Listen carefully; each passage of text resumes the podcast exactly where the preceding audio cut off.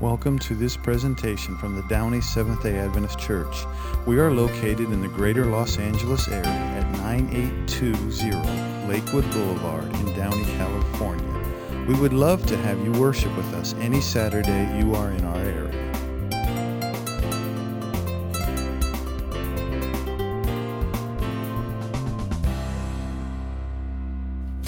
Good morning, everybody. Sorry, my mic came out. All right. Wow, we got a good crowd today. Let's pray. Father in heaven, we thank you, Lord, for the opportunity to gather once again to be able to study your word. Be with us as we open the scriptures. In Jesus' name, amen. I'm told of a story. Don't know if it's true, but if it is, pretty cool. Good uh, story lesson. Ronald Reagan, when he was a young lad, his aunt took him to a cobbler.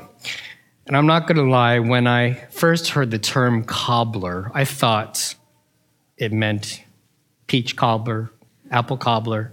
Anybody have that same experience? Okay, it's just me. All right. I feel worse about myself. cobbler, for those of you who don't know, uh, what's another word for cobbler? Shoemaker, right? So his aunt takes him to this shoemaker, cobbler, and uh, he asks him, Do you want round toes or do you want square toes? And little Ronald Reagan, he couldn't decide. Huh, round toes, square toes. So the cobbler said, Tell you what, come back in a couple days and let me know. All right. So they're out. Actually, the cobbler runs into Ronald Reagan out on the street uh, a couple days later. He says, Hey, I still haven't finished your shoes. Do you want round toes or do you want square toes? And Ronald, he just he was very indecisive still. It's like, dude, I don't, I don't know. So the cobbler said, okay, fine. I'll tell you what, um, your shoes will be ready in a couple days. Just come by then, okay? So Ronald goes to the cobbler's shop. when he sees his shoes, one shoe had round toes and the other shoe had square toes. To which the cobbler gave him some uh, wise advice never let people make decisions for you. Right then and there, if you don't make decisions, somebody will make decisions for you. And they may not be in the best, uh, to your best advantage. Amen? Because poor little Ronald Reagan had to wear square toes and round toes. Such is life. Decisions. We all make decisions. And how we respond to those decisions reflects who we are. In fact, Jesus, many times, he ran into conflict. Uh, from the very beginning of his ministry to the end of his ministry, Jesus was constantly at odds with uh, the Jewish leadership and even the devil himself. There was even conflict amongst the disciples. They also had to make decisions. And as you look through the Gospels, you can find many examples of how they probably should have chosen better. One person I can think of especially is Peter. So, as we go, let's go to Matthew 4. Let's open up with Matthew 4.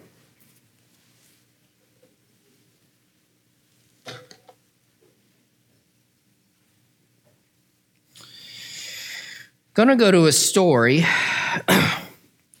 Don't always look to, but we find that this is just before Jesus begins his ministry. It's he's basically being prepared. He's just been baptized. And after he's been baptized, in verse 1, it says, Then Jesus was led by the Spirit into the wilderness to be tempted by the devil. And after fasting 40 days and 40 nights, he was what? He was hungry. After 40 days, I'm pretty sure I'd be hungry too. Amen? And the tempter came to him and he said, If you are the Son of God, tell those stones to become bread. Jesus answered, It's written, Every man shall not live on bread alone, but on every word that comes from the mouth of God. Then the devil took him to the holy city and had him stand on the highest point of the temple. If you are the Son of God, he said, throw yourself down, for it is written, He will command His angels concerning you, and they will lift you up in their hands, so that you will not strike your foot against a stone. Jesus answered, It is also written, Don't put the Lord God to the test. Again, the devil took him to a very high mountain and showed him all of the kingdoms of the world and their splendor. All this I will give you, he said, if you will what? Bow down and worship me. And Jesus said to him, Away from me, Satan, for it is written, Worship the Lord your God and serve him only. And then the devil left him, and the angels came and attended him. So, interesting story. There's a couple lessons we can take from this. What's consistent about this story?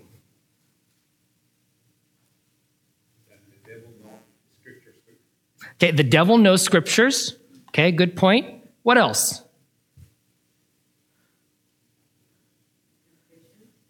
It's what? Okay, temptation. How does Jesus respond? With scripture, right? And not only that, so the devil's smart. He preys on Jesus' physical needs of after 40 days, I would probably be starving, right? Because it doesn't say that he has eaten before. It only eats and is taken care of after this experience. Any of you ever been hangry before? You can ask my wife. She can validate that I get hangry every once in a while. If we get hungry, we sometimes get cranky. Ever made a bad decision when you're hangry? I have, unfortunately. But yet, has Jesus ever, so, I'm sorry, Jesus himself experienced this. He was, devil was trying to tempt him. He says, no. In fact, it says, It is written, man shall not live on bread alone, but on every word that comes from the mouth of God. And then he tries to tempt him again. And, and uh, I think, was it Gustavo, you pointed out that the devil knows scripture. In fact, he's quoting Psalm 91, one of my favorite Psalms. I didn't even realize this until the last time I, I studied this. But the devil, he twists it a little, right? Tries to make it his point. Now, look, Jesus could have thrown himself off. He could have made stones into bread. Could have. But that wasn't the point here. And so, one of the things that we have to be mindful of sometimes we try maybe also to try to justify our decision making. Sometimes we want to make it to our benefit, yet it's not what God wants us to do, right? And then the third time where uh, oh, sorry, the second time, they also, they, they're, they're, they're most likely, they're in Jerusalem, and they're standing on the temple, the pinnacle, all right? And then the third time, uh, they go onto a mountain, and all the devil says, hey, all you have to do is just worship me. That's all you got to do. Just kneel down, and everything is yours. And what I don't get, especially in the devil's mind, is that God is the God of what? Everything, right? Including earth. God already owns earth. And yet the devil thinks that he could trick Jesus. Jesus' response, away, um, it is written, worship the Lord your God and serve him only. Three times Jesus says, it is written. It is written. It is written. Also playing out here too. There's a there's a a fundamental belief that we have here in the Adventist Church is that of the great controversy. If somebody could easily sum up the great controversy, what is it? Okay, the battle or the war between good and evil. Now, let's be honest. Have you ever had bad thoughts? we have, right? I'm sure we also we have plenty of good thoughts too. Is it easier to think of good thoughts or bad thoughts? Or actually, let's just say, is it easier to remember remember good thoughts or bad thoughts? Bad thoughts, right? Especially if maybe we've experienced something hard, or maybe we've been wronged. It's easy to think and focus on the bad parts. So, the devil manipulates scripture and the devil tries to soak, stoke Jesus' pride and ego. But the thing is, Jesus is probably the most humble person ever. Ego was not at play. and just like Jesus as well, we also times were tempted. We have to deal with challenges. We all have to make decisions. In fact, decisions are a key theme in the book of Matthew. Another uh, area that we could talk about decisions is let's go to Matthew 7. Matthew 7. This is a very famous passage that uh, we've all read, for the mo- I'm sure, or many of us at least.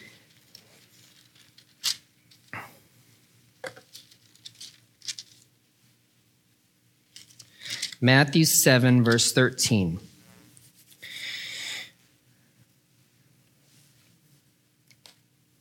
All right, are we there? Okay. Enter through the what? The narrow gate. For wide is the gate and broad is the road that leads to destruction, and many enter through it. But small is the gate and narrow the road that leads to life, and only a few find it. Now, we're based, we're in Los Angeles County and basically Southern California. We have freeways. Some of them, usually on average, three to four lanes on each side. Yet there are other freeways that sometimes have six. In fact, what's the widest freeway that you can think of? 405. How wide is it? Is it eight lanes each side? Six, six, six. And the 405 is known for traffic and speeding. Okay? And people in Southern California are trying to get to places. Now, last month, I was driving in Arizona and I went to go visit a friend. And so from the 10 freeway, I went through Wickenburg and I had to take this small highway, I don't remember the name of it, up to the 40. And it was two lanes, one side each. And you know, you could you could get by pretty quick unless there was what? A truck. And then all of a sudden, instead of going 65, you're going 45. And I was driving in a, a fast car, and I wanted to go 65, not 45. and yet, even though it was slow, eventually the truck would pull over. I would be able to go on. I didn't have as many options, but I knew that if I drove well, I could be safe. 405, unfortunately. In fact, whenever you listen to traffic reports, usually the 405 is usually in there somewhere, right? And in life, we all have decisions to make thing that we sometimes don't realize, and I didn't realize this until later in life, is that whether you follow the, the wide path or the small path, they can both at times be difficult and sometimes they can be painful. We don't like to admit that. We think, oh, yeah, if we just small, follow the small path, you know, everything's going to be gravy. It's going to be fine. The wide path, as it says, leads to destruction. Are there ways we can find destructive patterns and ways to ruin our life today? Absolutely. There's so many options that are out there, right?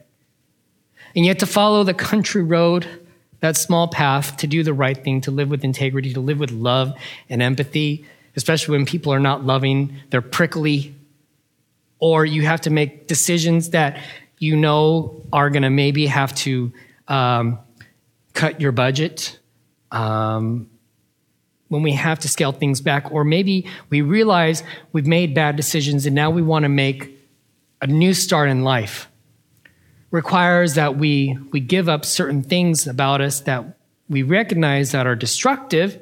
And sometimes those things don't just go away. Amen? They don't, they just, they want to hang around.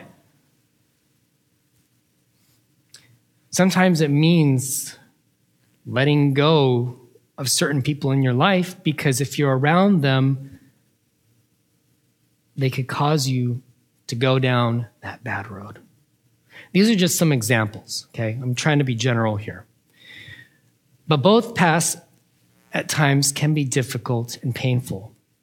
The one good thing about following the small path, though, when, when you do what's right to live uh, an honorable life, to live with love and empathy,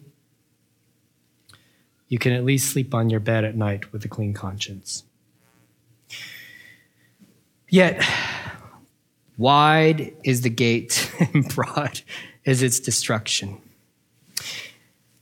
Comfortable, making decisions. Brian Sen. Anybody know who Brian Sen is?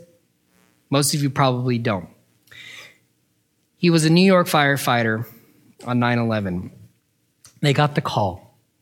I don't remember which engine company he was on, but they got the call and they started heading towards uh, the buildings. And when they were coming up, they were amazed at everything. People were trying to run away. And they entered initially the first building and they realized, hey, you need to go to the other one. And as they were heading towards the other building, trying to find a different way, he saw a man with a phone.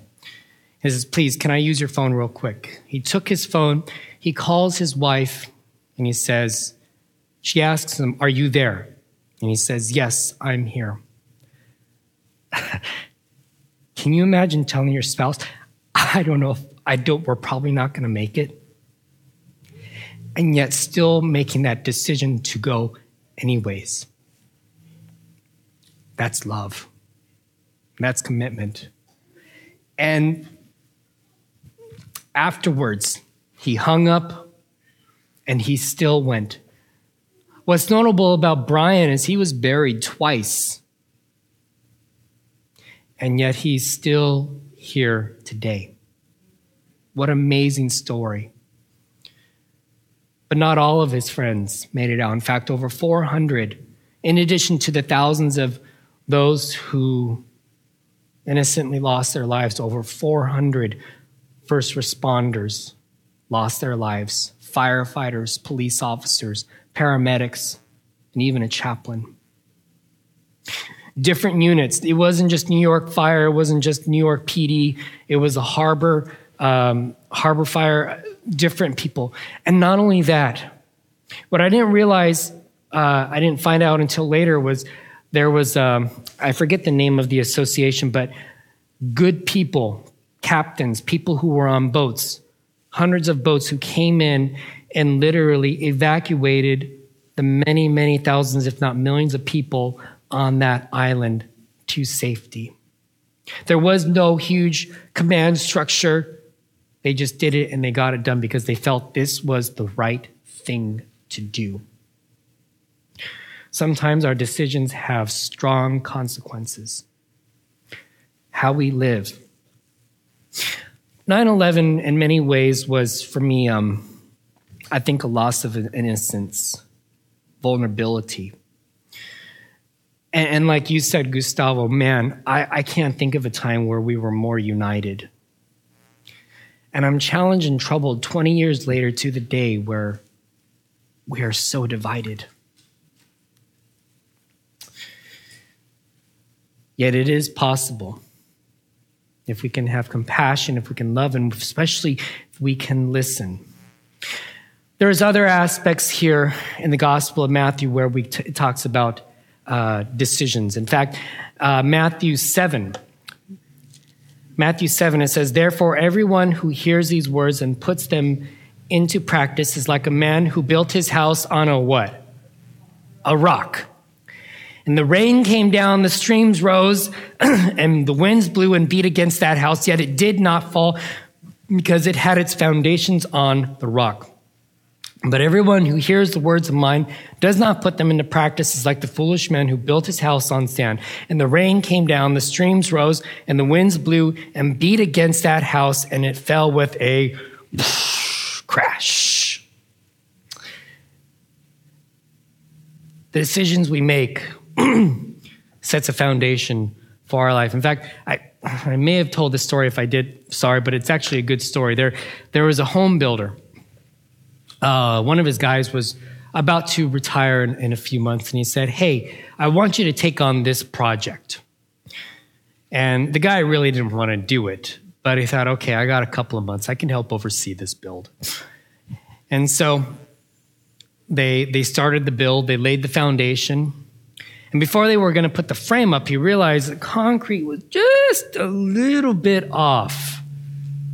He thought to himself, you know what? I'm retiring it won't matter. The frame goes up, and I'm sure you can guess where this is going. He started to cut corners here and there. In fact, it wasn't just the foundation, the concrete foundation, even, even the, the, the structure itself. You know, he, he kind of was not as, uh, he, he, he didn't do his job like he should have. He cut corners. And so after, I don't know, like it was like four to six months, he had to extend it a couple of, uh, a couple of months where he, you know, to retire. And I said, look, I, the house is basically done. I'm, I want to go off. I want to retire. And so the home, uh, the home, uh, the CEO says, great, wonderful. And he hands him a key. And he said, What's this key for? It was the house that you just built. It's for you. For many years of service you've done for me, I want to give you this house. And in this, the guy's heart, he's like, he realized how every step he could have done better. And he realized he's going to have to deal with those issues, right? So, foundation. You know, when it comes to building a strong foundation, influence, make good decisions on a strong foundation. We make poor decisions, house is going to fall apart. Ever try to build a sandcastle at the beach? It is inevitable that that sandcastle, especially if you build it near the water, is going to fall apart, right? Or somebody else is just going to come over and ruin it for you change. Making change in our lives, sometimes it starts small. In fact, when we, we want to make changes in our lives, sometimes we maybe we try to build up, we try to bite off and eat the apple all at once and realize you got to eat it bit by bit. So if we continue on in, in Matthew 13, sorry, the choices and decisions we make build a solid or shaky foundation. Matthew 13, Jesus talks in parables. And parables are great because he uses parables. Uh, he, he actually, in Matthew 13, there's kind of a departure where he realizes that he's not going to make sense to the leadership of the, the Jewish, Jewish nation at this point, right? Pharisees and scribes, they're just giving him too much grief. So now He's going to start ministering, especially intentionally to everybody. And he starts to use these parables. The kingdom of heaven is like this, it's like that. And uh, in one particular, he, he says the kingdom of heaven is like a mustard seed. And is a mustard seed like really small or is it really big?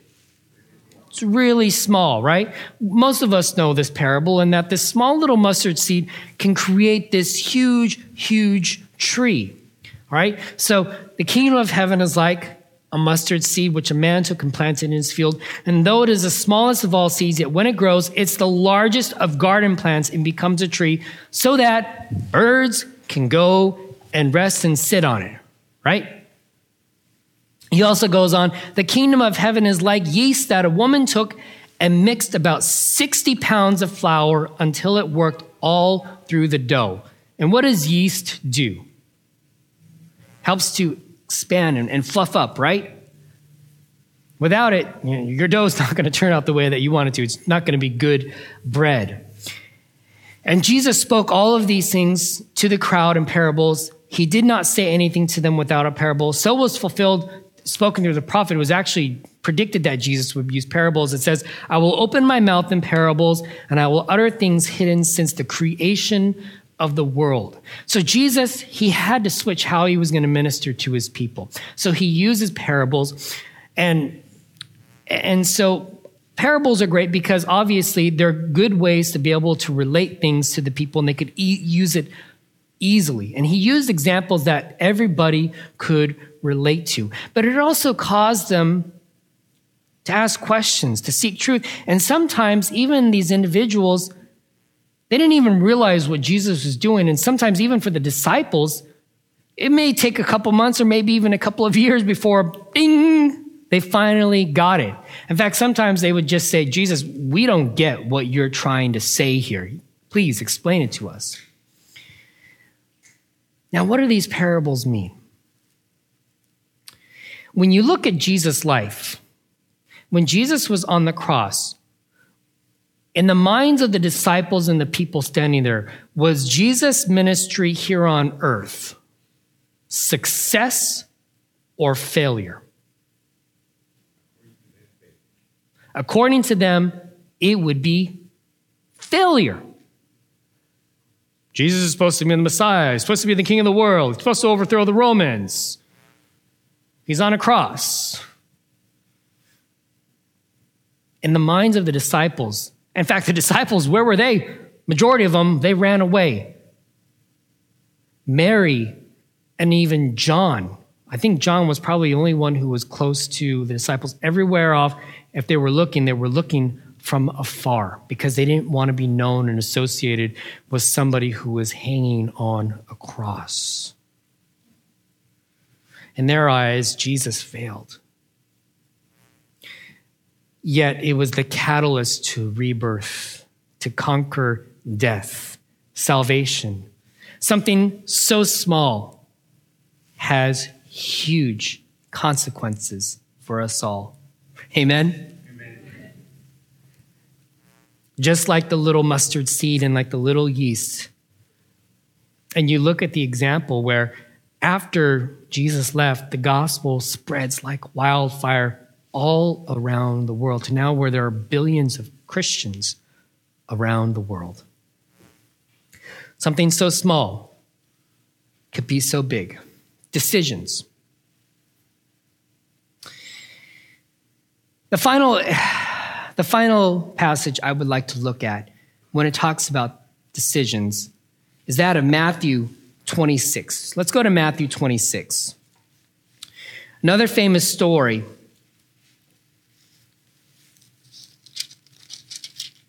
Matthew 26, verse 26.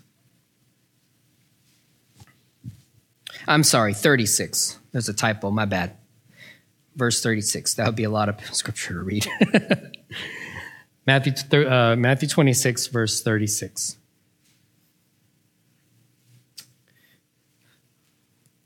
All right, are we all there? Okay. Then Jesus went with his disciples to a place called where? Gethsemane. And he said to them, Sit here while I go over there and pray. He took Peter and the two sons of Zebedee along with him, and he began to be sorrowful and troubled. All right? Here again, you know, we talked about discipleship last week. Jesus, he's continuing this mentoring. And then he said to them, My soul is overwhelmed with sorrow to the point of death. Stay here and keep watch with me. Going a little further, he fell with his face to the ground and prayed, My father, if it is possible, may this cup be taken from me, yet not as I will, but as you will. And then he returned to his disciples and he found them what? Sleeping. Couldn't you men keep watch with me for one hour, just one hour? He asked Peter. Watch and pray so that you will not fall into temptation. The spirit is willing, but the flesh is what? It's weak. He went away a second time and he prayed, My father, if it is not possible for this cup to be taken away unless I struggle, unless, until, unless I drink it, may your will be done. When he came back, he found them sleeping because their eyes were heavy. He, so he left them and went away once more, and he prayed a third time, saying the same thing. Then he returned to the disciples and said to them, Are you still sleeping and resting? Look, the hour has come, and the Son of Man is delivered into the hands of sinners. Rise, let us go. Here comes my betrayer. You know, what's interesting here is there's three times that Jesus prays. When there's something important in your life, do you just pray once or do you sometimes pray multiple times? Pray a lot, right? And even Jesus, on the night that he's going to be taken in, can you imagine the struggle that's going through his heart and his mind? Even he was challenged. And yet, it wasn't about him because, as it says, not my will, but yours be done. Not what I want, but help me, God, to be faithful until the end. This is a lesson I think that we all can learn from Jesus. Not my will, but yours be done. And it doesn't exempt us from hardship. But yet, God is with us. And that's the thing that we sometimes forget, especially when we're in the shadow, in the valley where it's dark and we can't always see things. We sometimes think we're by ourselves. But the truth is, God is with us. So, what are some things that we can take from these passages? Well, did or not? In every major decision that you make, pray about it. Pray about every major decision you make. And as well, don't make bad decisions. Don't make decisions when you're feeling very upset. Amen? Don't make bad decisions when you're feeling vulnerable and you're feeling upset. Sometimes you just, maybe you just have to pray, just wait, wait until you're feeling a little bit better, and then you can think more clearly. And just as Jesus did in the very beginning, remember and use scripture as a guiding light. You know, when Jesus quotes scripture, he's quoting Deuteronomy, chapters 8 and I think chapters 6 as well. That's why it's important, kids. We should know scripture and that when we come with challenges, we can remember and what, what Scripture says we should do. So, remember and use Scriptures as a guiding light. But look at your options. And if you can, if this is an option, get wisdom, get guidance, seek wisdom. Because there are other people who've been in the journey. Sometimes we think that I'm the only person in the situation. And the truth of the matter is, there are many other people, I'm sure, that have struggled, who have experienced, and can be able to relate and look at the different options. But when you looked at your options, decide what path to take. And when you've made your decision, take action. Don't wait. Go, do. And throughout life, you're going to make good decisions. And you're probably also going to make decisions that you're going to look back and reflect I probably could have chosen better. And with those areas that you think you maybe could improve, learn from your achievements, but also learn from your failures. The most successful people were probably had more opportunities to learn more than they had in achievements. I think was it was it Edison who said I've I haven't failed 10,000 times, I've just learned 10,000 ways to not do it this way, right? but learn from your achievements and learn from your failures. In fact, I think it's, uh, well, I don't want to misquote it. I'll, I'll use it another time. May you look to the example of Jesus, where he used scripture, he prayed, and he had people around him. He surrounded him, even though they fell asleep. Can you imagine being Jesus in Gethsemane, feeling tired and alone, and the weight of the world literally on your shoulders. Yet, that's why we have church. It's why we have a community here. And, and not just your church, but find other people. Maybe you have a specific, um, you work in a specific field. Find a mentor, uh, whatever it may be, and learn and grow from them and find, and find ways to be able to ask and say, hey, I don't quite understand this. Or I'm having an issue. Sometimes even just talking about it, expressing it, helps you find the answers. And when, we can admit sometimes, you know what, I don't know everything, that's okay. In fact, the best leaders don't know everything, but they find people who do. So, my friends, brothers, and sisters, may you go forth and make great decisions. Follow the example of Jesus. Know that you are not alone, and may God be with you. Father in heaven, Lord, every day, today, when we leave this church, we're going to make decisions on how to get home. Uh, we're going to make decisions on what we're going to eat. Uh, we're going to make decisions about our future, Lord. We pray that you will give us wisdom and guidance. And may we follow your example of to know scripture, Lord, and apply it where we can when we make decisions. And, and God as well, help us to be faithful. As we read through Matthew, uh, Lord, make these things, these themes come alive to us that we may understand uh, the, the big picture of what you want us to learn. And that as well, Lord, help us to be faithful, help us to be loving, kind, just as you were, and to uh, fulfill the calling of being ambassadors for you in Downey and wherever we live, wherever we work, wherever we go. In Jesus' name, amen. Grace and peace, everybody. We hope you have been blessed by this message from the Downey Seventh day Adventist Church. You can find more messages at www.downeychurch.org. God bless.